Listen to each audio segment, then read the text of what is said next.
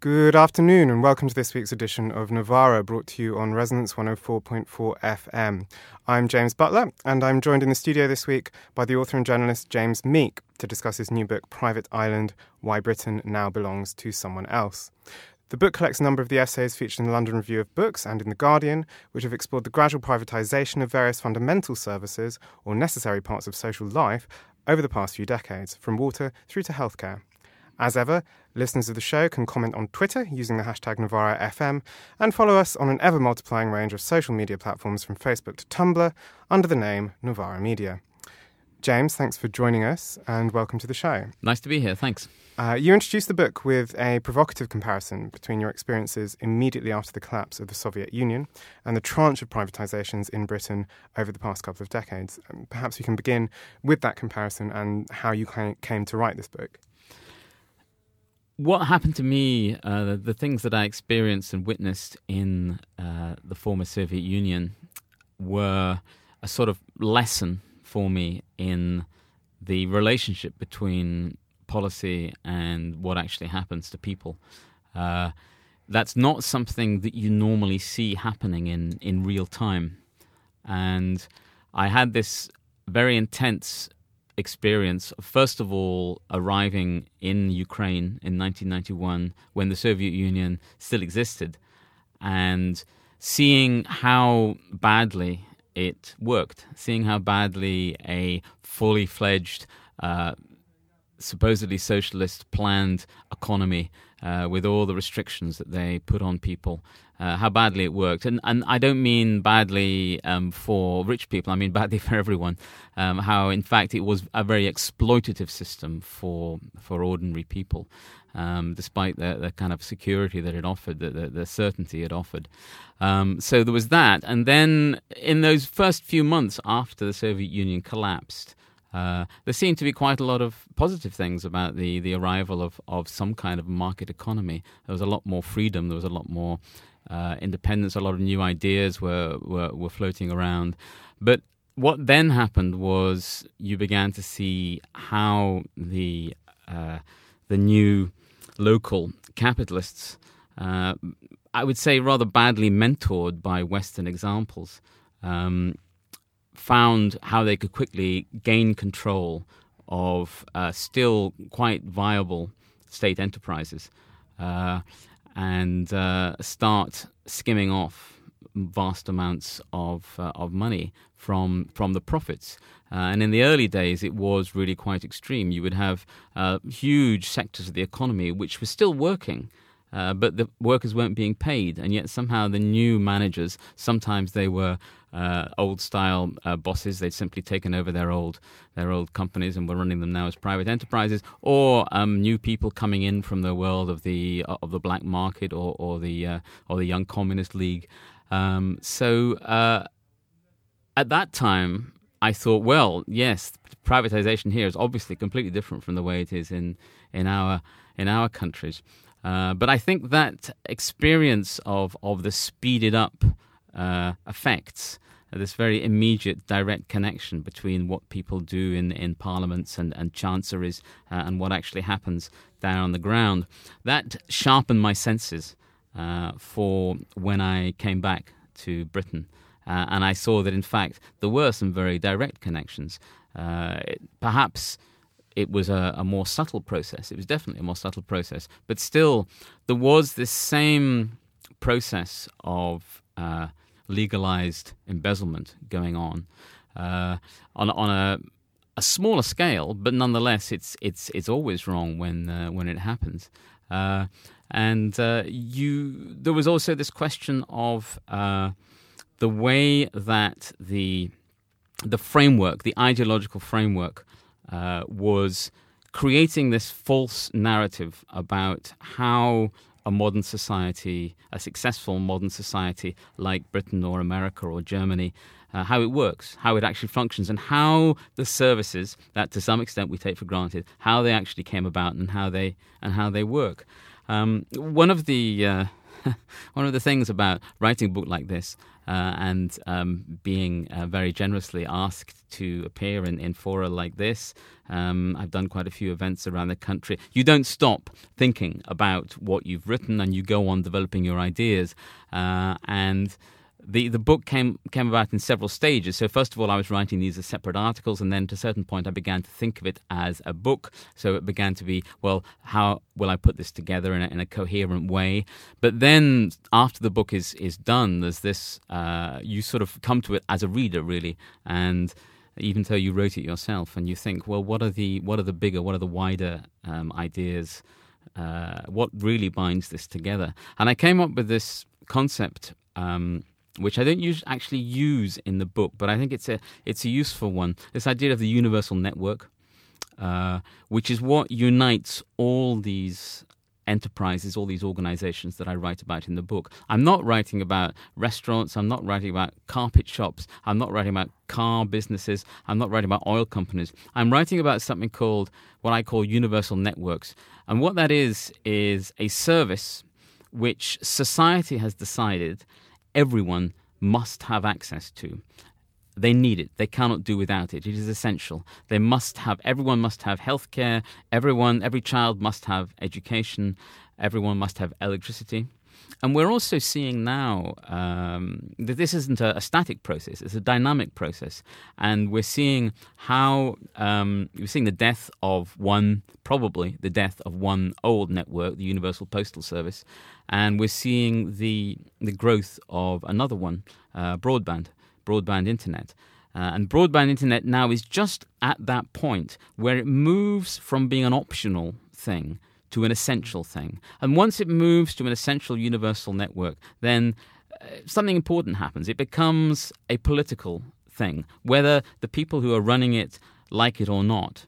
It that is what it is. You can't get away from the fact that there are always going to be there's always going to be a section of society that is going to struggle to uh, afford these services, uh, and there are always going to be people making the argument, which I think is the correct one, that society as a whole benefits when society as a whole supports those people who are least able to afford a service and. Uh, and and make sure that there's a not just the service but a, minimum standards of service for everyone and make sure that uh, everyone is paying their fair share by which I mean that the those who have the most pay the most yeah, I mean, so the one of the things that actually struck me when, when reading through the book were um, very particularly the, these parallels between you know each service. And I, I should say that um, you, you deal with sort of various uh, various of these services in, in each chapter of the book, sort of uh, rail, water, energy, health.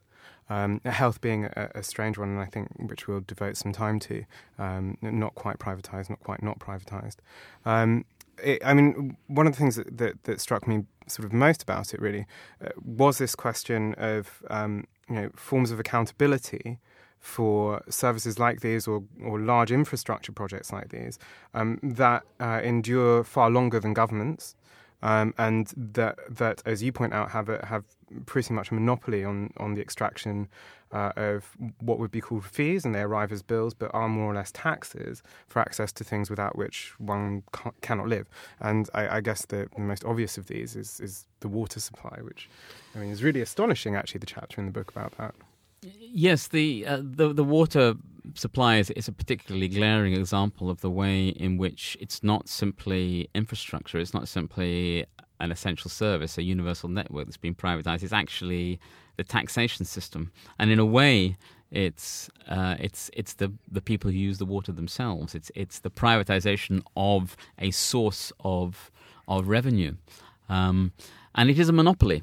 And this is the crucial thing that uh, supposedly one of the things that privatization privatization was about was bringing uh, competition in. Mm. But the water companies don't really compete with each other because if you're in one particular area, you have absolutely no choice as to whether to subscribe to that service or not. So um, there was a point um, in the 70s when it was clear um, or at least this is the this is the official story, um, and I have no reason to believe it's it's untrue. It was clear that a lot of money was going to have to be spent on the the water system in this country. On the one hand, the European Union had come in um, and very kindly pointed out that our uh, water quality wasn't really very good uh, and that it wasn't really a very nice thing.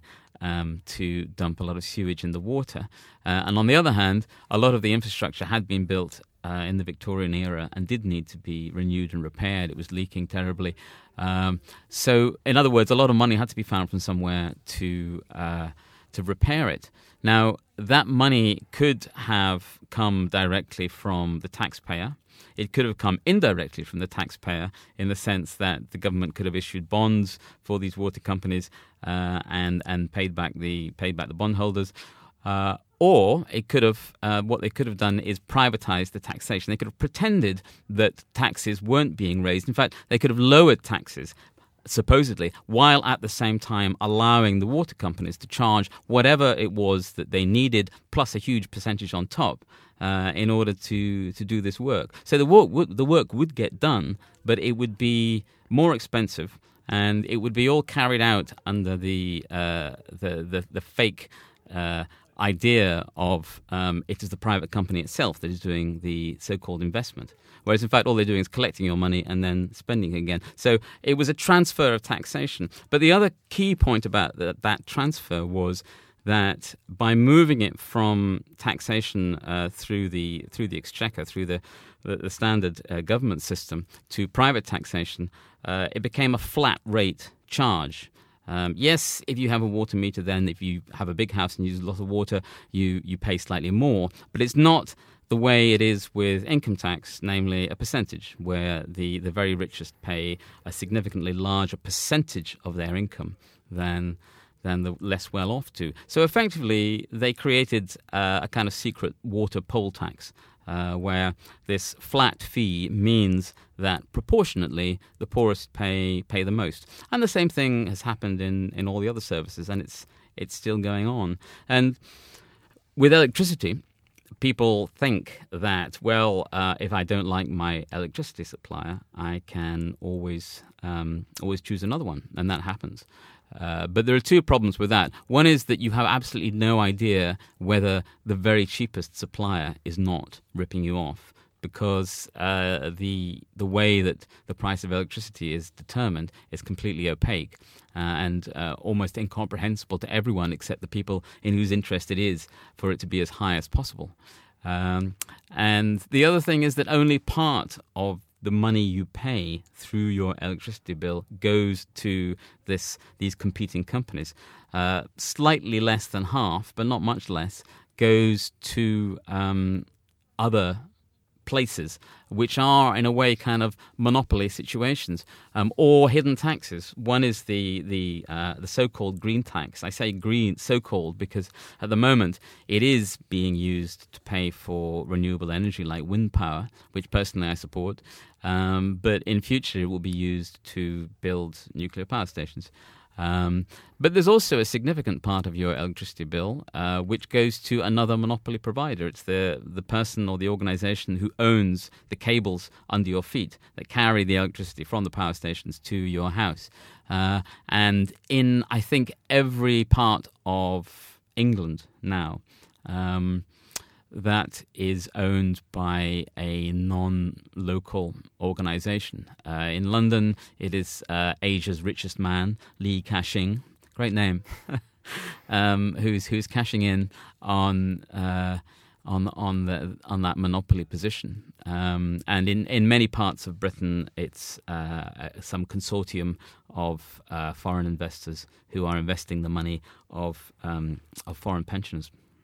Right. I mean, this is one of the things that I found most striking. Is again and again, you have uh, this um, these sort of large abstract agglomerations of, of capital now owning sort of uh, you know, really really fundamental things. And on the one hand, it, it struck me that it, mirrored really the rise in, in the service sector of, of, that extraction of basic and fundamental services by things like Serco or G4S or Atos, doubtless who have various pension funds invested in uh, in these things.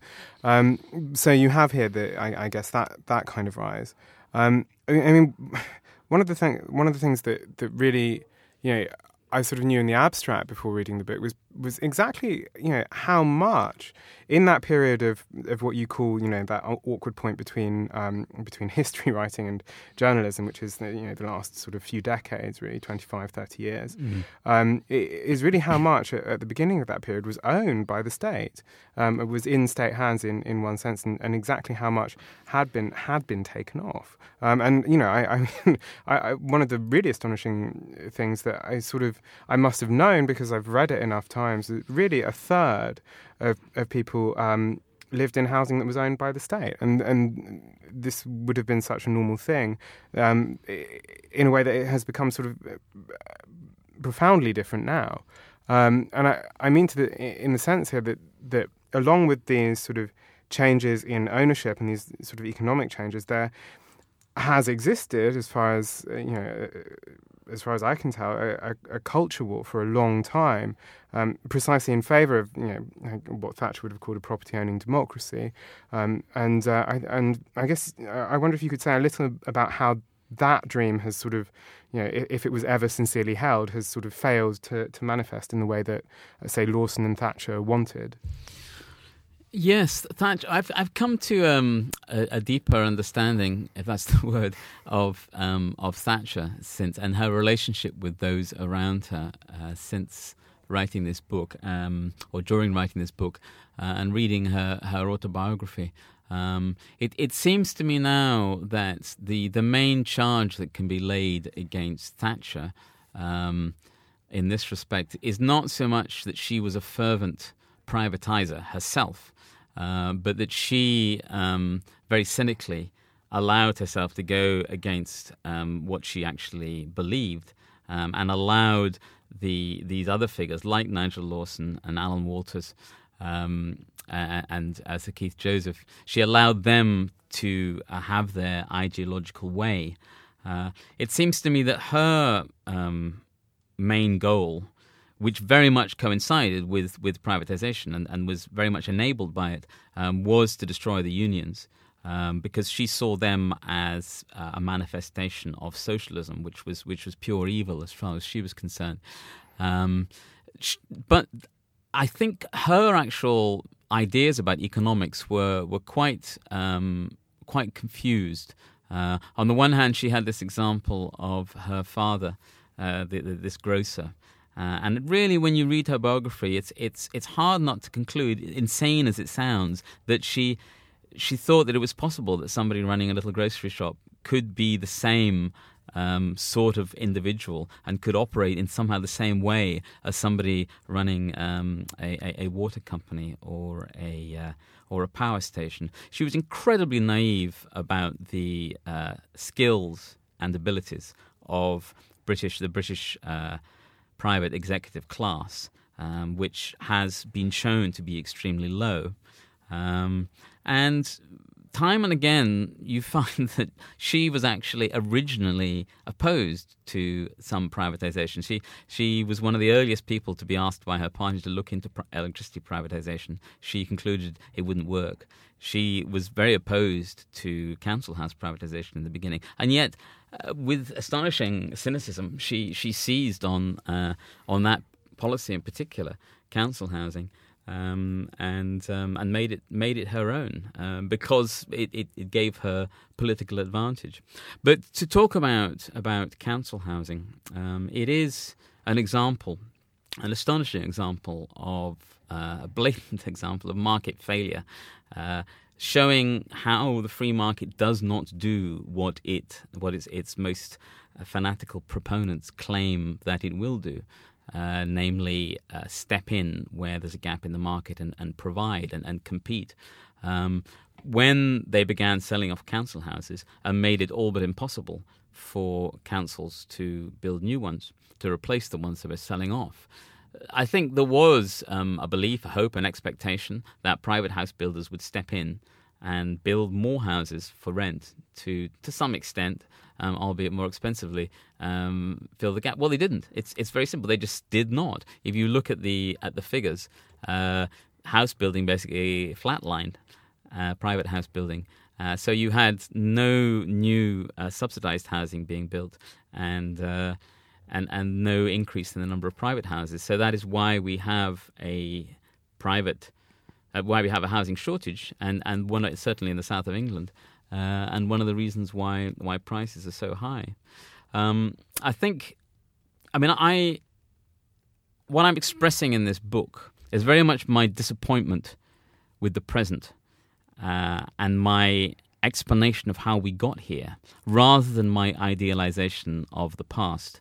Uh, there didn't seem any point to me uh, in attacking the way that the pre privatization industries were run. I could have done so because there were a lot of problems, and I certainly do not um, idealize them. Uh, and I would like to see my book just become one part of um, that effort to try and make something better rather than to try and think of it as a reversal, a reversion to some kind of golden past. Um, or indeed um, a kind of a line of sandbags to, to stop um, in a very passive and reactive way the uh, the changes that uh, that the the right is is trying to to implement. Having said all that, um, and being very very aware of all the failings of council housing, uh, and they were they were legion. I do feel that it wasn't given time. When they build an aircraft carrier, it's an incredibly complicated piece of machinery. Uh, they they put it together. They put engines in it. They put electronics in it. They put a crew on board. They launch it. They send it out to sea, but it's not ready. It needs two or three years need to pass of it running around, bits breaking down, being replaced. Uh, so when you build it, it's only the beginning of actually finishing it, as it were. Um, I feel it was something like that with, with council housing. At the very moment when there were houses for everyone, when the uh, there were so many houses that really you could get one, whoever you were. There was just like one for about five minutes in the 1970s. That was the point when it was time to uh, to go on to uh, improve the, the houses that have been built, to knock down the worst ones and replace them with others, uh, and also perhaps to, well, not perhaps, definitely to say to the councils, look, you're not doing a very good job of running these things, you're not responsive to tenants' needs, um, it's not. Uh, it's not a part of, uh, it's only one small part of your activities. Maybe it would be better to take these away from you uh, and set up different arm's length organizations. So, you know, it's, it's, it, it, was destroyed before it had a chance to really uh, find itself. I mean, one of the things we often talk about um, on the show is, is that question of uh, what it would look like actually to, to decommodify a housing market or, or to attempt to remove housing from, from that question of, of something that, that, that operates you know, as a store for cash or as a, a mode of investment and things like that. Um, it, it, I mean, it's interesting to me whenever that sort of uh, idea arrives, it's just so completely unrealistic. But then, you know, if you're starting from now, then the notion that that you could house everyone seems so improbable anyway. And yet, you know, 30 years ago, it was, uh, you know, a, a, reasonable thing to think about. Um, I mean, the, the question that often strikes me, I, I, I think, you know, one of the frustrations I have with the way that sort of uh, uh, the left from from the Labour Party sort of heading leftwards tries tries to deal with this question is to point to an instance historically where things sort of went off track and to attempt to, you know, as you say, sort of reverse back to then. And it doesn't it doesn't seem to me that that, that would now be possible. Um, but it, in one sense here, I, I, I sort of understand where the impulse comes from, which is where sort of one sees on every side things being sort of taken away, and, and you know the temptation is to just attempt to staunch the flow for, for a moment. First. To staunch the flow, uh, and also to make um, to make a point. And I know that um, Ed Miliband is very much criticized for uh, the idea of a price freeze on uh, the electricity companies, for example. He uh, he's criticized on the right because uh, he shouldn't be interfering with the market in that way. How can you possibly know what's going on? You can't just uh, say um, make an arbitrary line and say you're not allowed to charge more than this. Um, and of course, on the left, by not not going far enough. Uh, but I think the point of that particular policy, and, and it's certainly it's it's a fraction of what is required, um, and is quite timid, Uh, the point of it is just to say, to, to remind the one set of private companies that there is a government, that it does exist, mm. and that it has power, and that its job is not simply to make it easy for, uh, for private companies to, uh, to, to gain revenue stream, but to uh, to actually govern for the people who elected it. So I think there are some that there's a huge scope for that kind of demonstrative action, but at the same time. One of the points about these universal networks, uh, and that is what I'm writing about after all, um, is uh, is that they are fantastically complex. And you've already touched on that point that the lifetime of a policy when it relates to something like building a railway or building a nuclear power station uh, is uh, is that it's much much longer the lifetime of the policy than the lifetime of the government that that introduces it. Uh, I mean, we uh, on on the left there was a lot of uh, excitement and uh, and and jubilation when Michael Gove left power as education secretary. Um, but the children who are in school now um, they're sort of pre-Gove, and and there'll be this this chunk of Gove children who will be moving through mm. the system for another fifty years, and I'm not quite sure when, at which point, these Gove makes his mark on Britain by these particular children uh, coming to positions of, of authority and responsibility. Um, but it's not now, and it's not uh, for another 10 or 15 years.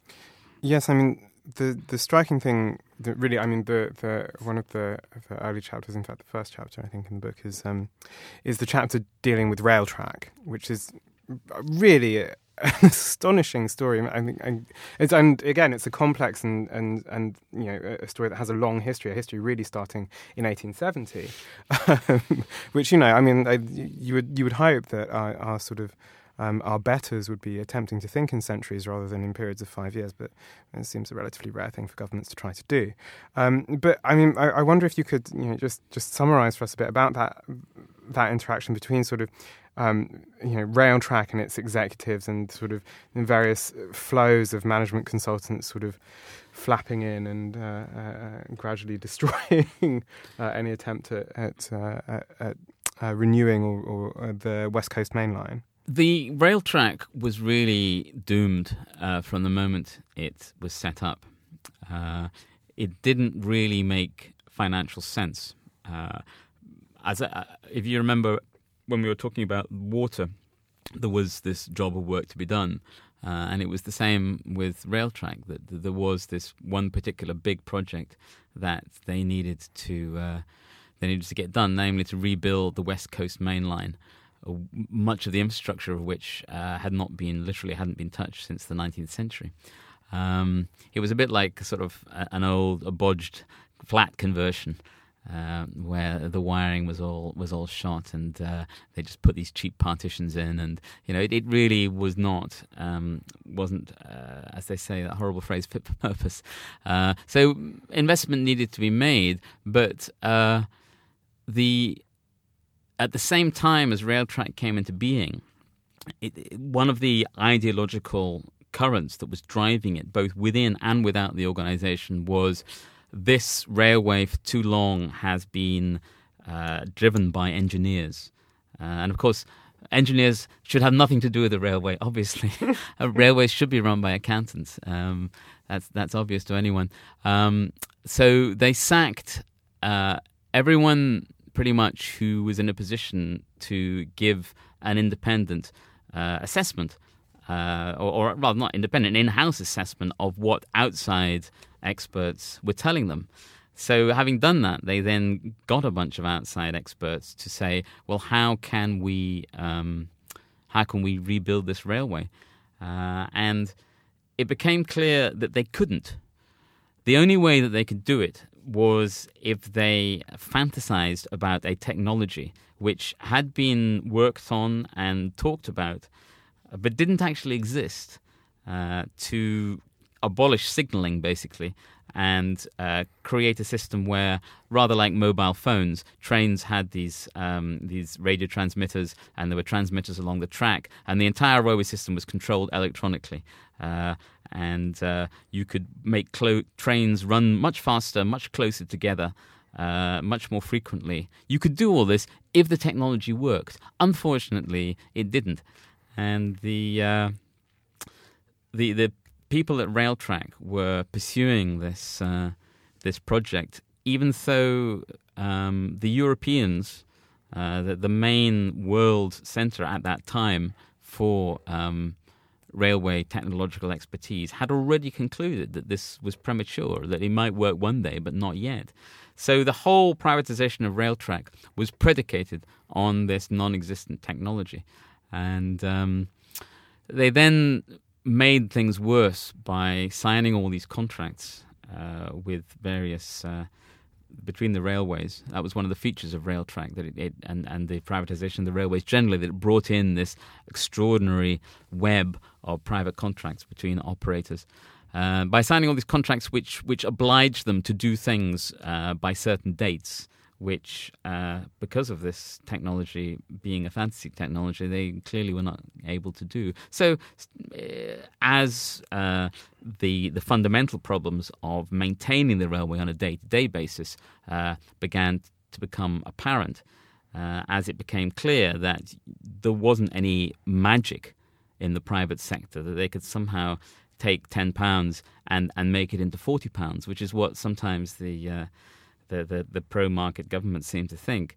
Uh, that there was no such magic, and they'd got rid of most of their skilled people. Uh, the, the, whole thing just began to disintegrate, but not before um, large amounts of money from the taxpayer had been uh, had been passed on to shareholders in the form of dividends.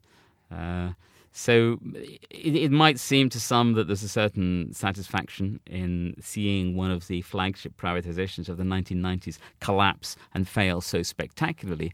Uh, and now the railways, um, not the train companies, but the railways are back in public hands and they seem to be uh, run with, with reasonable efficiency. Um, but it's still it's it's not really satisfactory because so much damage was done. Uh, and and yet you won't hear the people who constantly talk about privatization as the cure for everything and the efficiency of the private sector. You won't hear them talking about about Railtrack as uh, as an example of um, how easily things can go wrong in the private sector. It, it does seem to be there is still this this prevailing ideology that when something goes wrong in the private sector, it's it's just a one-off thing. It's just one of these things happen. Whereas when something goes wrong in the public sector, it's um, oh yes, these these bureaucrats they have no idea what to do, do they? Um, I wonder if because one of the things that, that it was really um, noticeable, just at occasional points through the book, um, was this sense that with many of the people that you were interviewing who were who were not sort of you know various executives at various points in, in, in the chain, but were people either working on, on a day to day basis in, in these in these services or um, were, were, users of the services. So you have um, you know some uh, engineer on, on, on the railway saying you know the railway doesn't work like that. You're not manufacturing baked beans, um, right? It's a different thing to which these these logics can't be applied. And then you have someone you know talking about water saying, oh, I suppose it, I think it should be nationalised.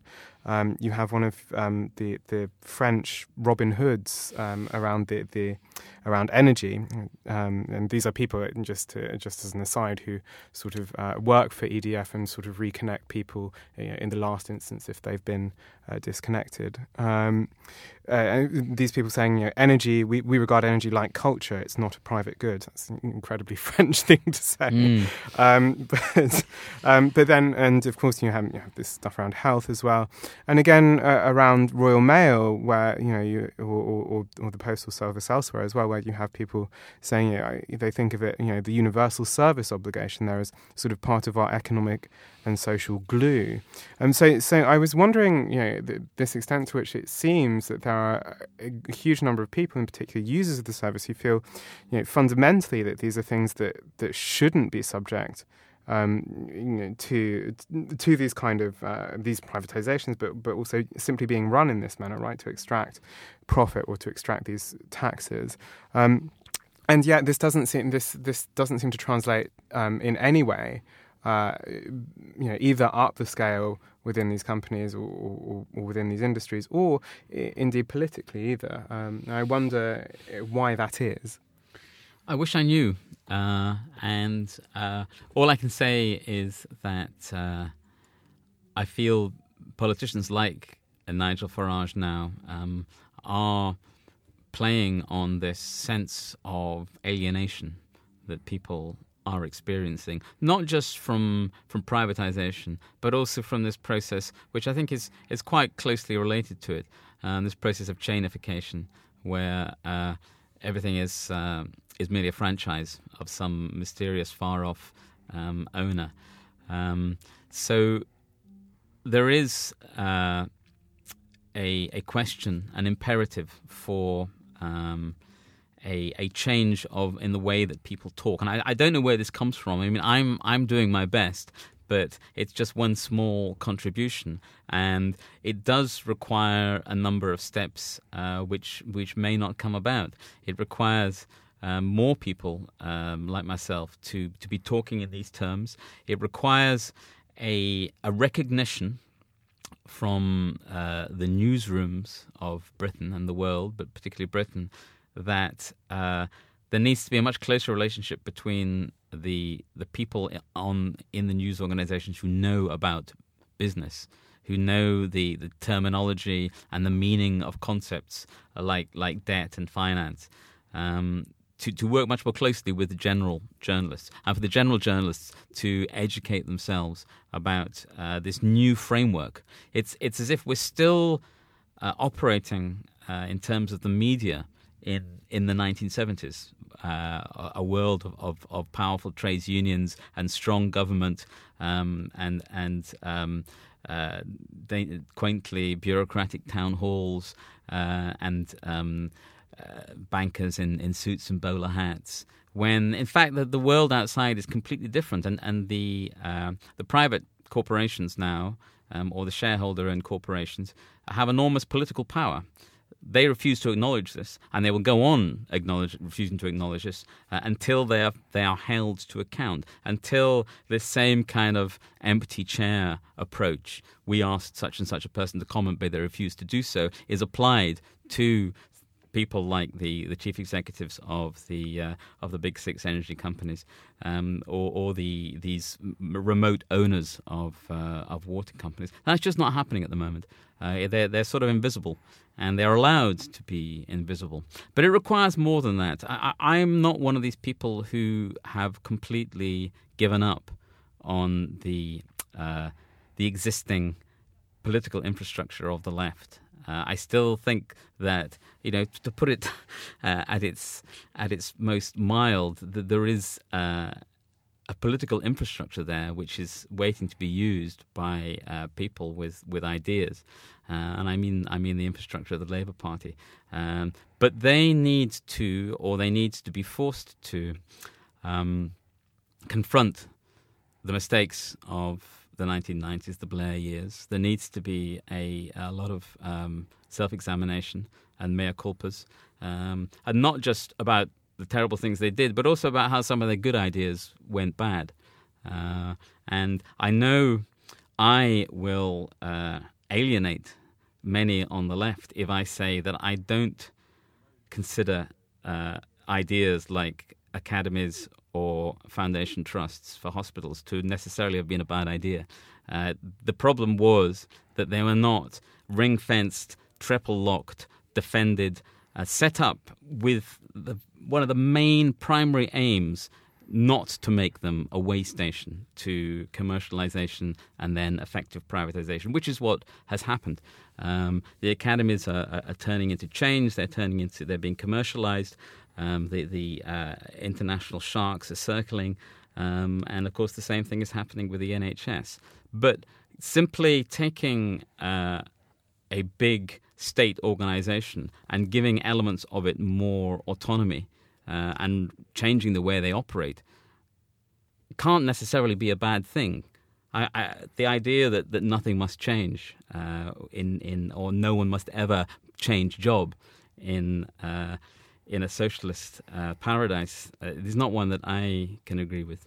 Right. I mean, I, I think probably this is actually an excellent point to come to to discuss the NHS because this is, I think, this issue is, is most live um, for, for for people now in regards um, you know reforms to reforms to the health service. Mean, I guess one of the things to start with, and and um, it's one of the things that has always amazed me, uh, is precisely, and it's something that exists beyond um, the health service, but it's, it's particularly noticeable there is the sort of revolving door between sort of private enterprise and sort of high level, either public office or civil service. So, you know, I'm thinking thinking sort of Enthoven, um, Mark Britnell, and you list some of these people. Well, uh, Milburn, Stevens, the, yeah, uh, the, yeah. the new head of the of NHS England. Um, that's his job, I think. Isn't yeah. it? Um, he, he was a, a, civil servant, and then he worked for um, one of the biggest American private health companies, and now he's a civil servant again.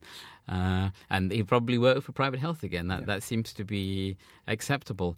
Uh, I don't think it is, but it's a the effect uh, of uh, more than a generation now of relentless denigration of the idea of public service and duty as motives for uh, for doing a job. Uh, and the relentless promotion of the idea of personal greed as not only the the regrettable uh, source of, of motivation, but but also somehow admirable. So, yeah, I mean, I I would like to see much tougher um, rules put in place regarding this uh, regarding the revolving door. Uh, uh, the current minister responsible for the civil service, Francis Maude, is a I, f- I find him a terrifying figure. He, he still seems to uh, have this religious idea of the uh, the virtue, the inherent virtue of the private sector. Uh, he doesn't seem to believe that it is ever possible for somebody who is employed by the state, or as we might say, by the people, to uh, to do anything right uh, or to do uh, to take any initiative. And of course, bureaucrats can screw up, and just as anyone can. But uh, to say that they are always going to fail, they are always going to be diminished, they are always going to be uh, less in some way than a than a, a, a profit motivated individual. Uh, is, is demonstrably false, and yet he, he you can only call it religious because it makes so little sense. Um, I, I, I suppose I mean, one of the, one of the reasons the NHS is on the, the minds of people at the moment, certainly sort of people who who pay pay attention to this stuff, is is the the the, the forthcoming uh, transatlantic trade and industry partnership, series of treaties and agreements, um, which it, it, you know, which campaigners certainly argue, uh, and it seems to me quite quite clear that it will open up the NHS in, in a way to sort of um, uh, private bidders uh, and and sort of these large private healthcare companies um, in a way that, that that has has thus far not been entirely the case. But I mean, I, I suppose, I guess it's it's worth saying that this is the end of quite a long process within the NHS, right? I mean, there, there have been a series of reorganisations um, over you know, the last couple of decades, which have sort of really opened it up or, or, or set the stage for this kind of thing, right? Oh yeah, absolutely. This has uh, been going on for a long time, and it's it's it's difficult because uh, there are so many processes moving at the same time. Uh, you have uh, the changing demographics of the country. You have the uh, acceptance that uh, the original NHS was set up in haste uh, with what resources they found themselves with. Uh, and that there was always going to have to be a restructuring and, and probably successive restructurings and and then you have the constantly changing, sometimes very radically, and always very expensively changing technology of of healthcare. So you have all these processes going on, and the idea that the NHS can never be completely static uh, is is is simply false. Uh, but these pressures have been very cleverly used by the the marketeers, the privatizers, to um, to jemmy away at the cracks and uh, to open up spaces through which they they can enter. Um, and it's uh, I, I don't think I'd, I'd, like to imagine it would be nice to sort of think that there was some some dark room somewhere where a group of men sat around and men and women sat around and, and said, "Here is our plan to destroy the NHS, and this is how we're going to do it." Perhaps that happened. I doubt it, uh, but you don't always have to have a, a, a, worked out plan for it to be implicit mm. um, in, in, in nods and winks and handshakes and understandings that um, this is what we are doing. And it, it does seem that this kind of unspoken plan is being put into effect. We can't privatize it just like that because that would be politically impossible. What we can do is we can say until we're blue in the face that we're not going to privatize it and it's safe in our hands, while at the same time um, dismantling it. It's it's as if it's it's like the skeleton is still there, but the, the flesh is being is being eaten away. Uh, and the whole thing is again um, almost um, religious in its in its fervor, in the sense that if you were simply looking for the cheapest option, uh, you would stick with the NHS as it was because it is the cheapest option. Uh, and uh, you know, in the past, it has been a little bit gruff uh, and said to people, "Well, you know, you can't have that because there isn't enough to go around." Um, and if if you were simply trying to save money, and people have gone along with that because okay, it's fair. It's that that slight faint echo of of wartime rationing, mm. um, and um, and and people accept that, but. But it seems that it, the the government would rather um, it was more expensive uh, than um, than that they than that they kept the, the degree of, of, of, public control that they have. Of course, they probably feel uh, once it's it's safely out of the public hands, they can start chipping away at the uh, at the benefits for the um, for the poorer uh, people and, and create more of a of a two tier service, as increasingly they have in they have in other countries, uh, not just America. I mean, people do tend to focus obsessively on America, uh, but America is only one and an increasingly small part of the world, and um, uh, what's going on in in uh, Western Europe is, is also very interesting, uh, particularly in France, where from the outside it seems to us that they have this great system, but actually it's it's creaking at the seams, and, and they are very much moving towards a, a two tier service, where if you want to see the the state doctor, then um, you'll have to queue, and uh, you'll feel you'll feel rightly or wrongly that you're not getting a very good service, uh, and if you've got a little bit of extra money, you'll buy insurance uh, you'll see the better doctor, the one you have to pay extra for, and so on and so forth. I mean, there's something I guess that it's hard not to feel melancholic after reading the book, and um, you know, I mean that's partly just the consequence of the last few decades, I think, right? Which is is something to do with the kind of scale of these changes and how little resistance in many ways there's been to them.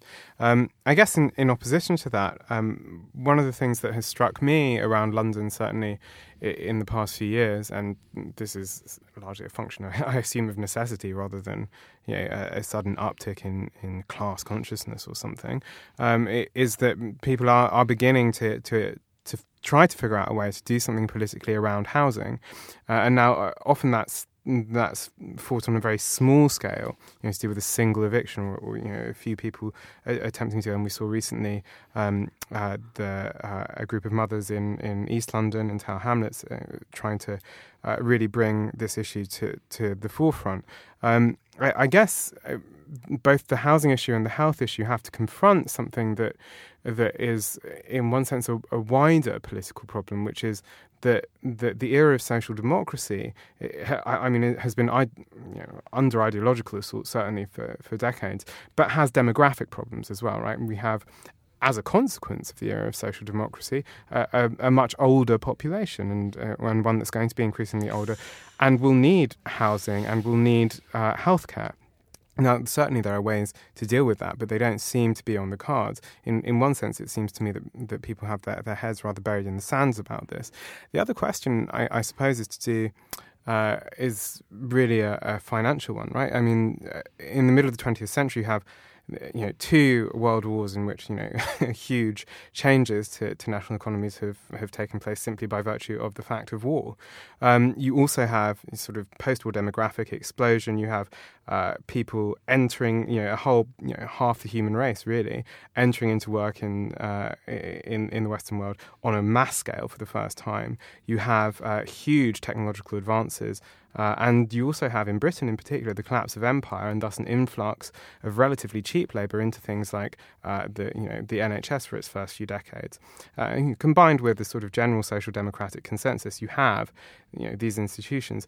I you know given that that doesn't seem possible to repeat, the question really is you know how do we make those things which are so obviously needs, which are these sort of universal uh, uh, networks, as, as, as you put it, uh, which are so obviously important and necessary. How you know how do we make that work?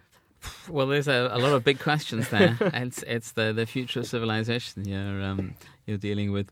Um, yes, it is easy to get it is easy to get downhearted, um, but at the same time, I personally I, am very um, resistant to uh, to sweeping um, overall uh, ideas of of change. I'm I'm I'm wary of um, absolutism in any form, uh, and one of the rather poignant things, I suppose, is a way of putting it, um, that I've experienced since the book came out, uh, and traveling around the country.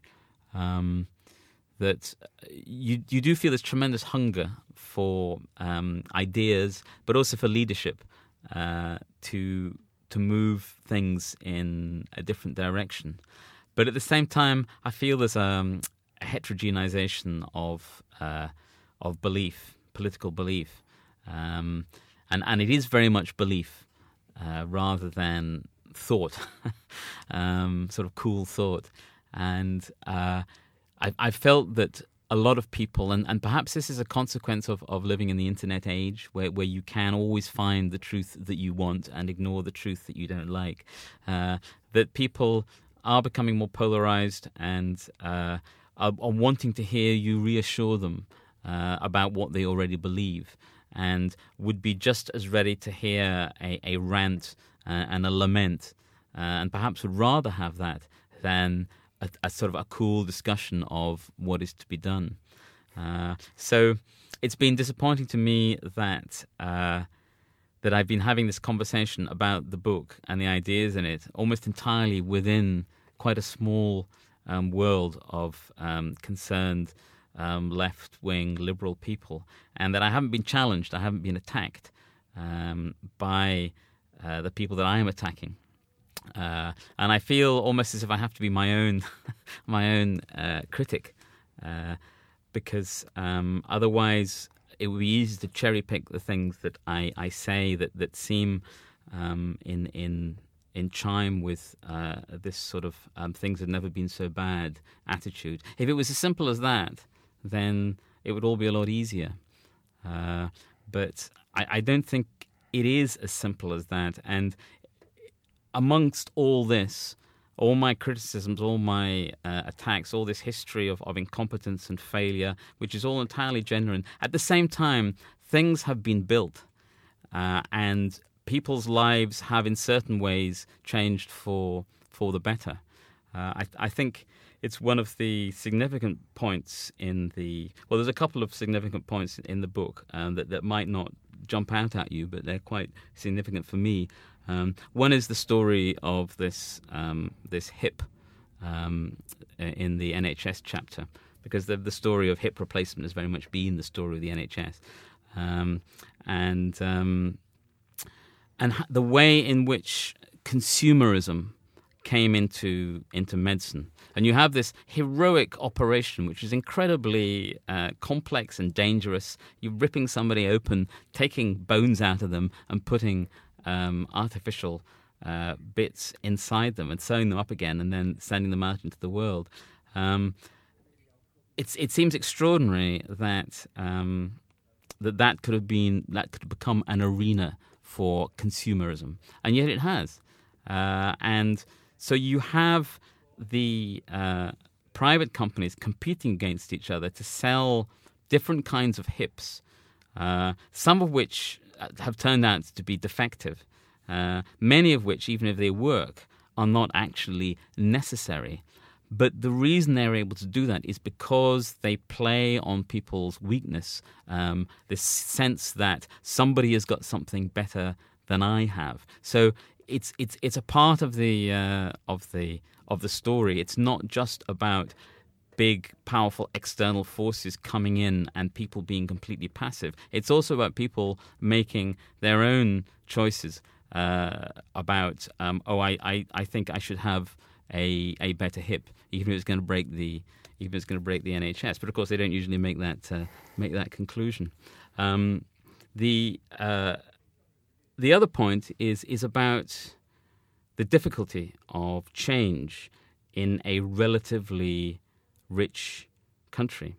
Um, things are bad for a lot of people in this country um, in absolute numbers, uh, but they are not as bad as they were.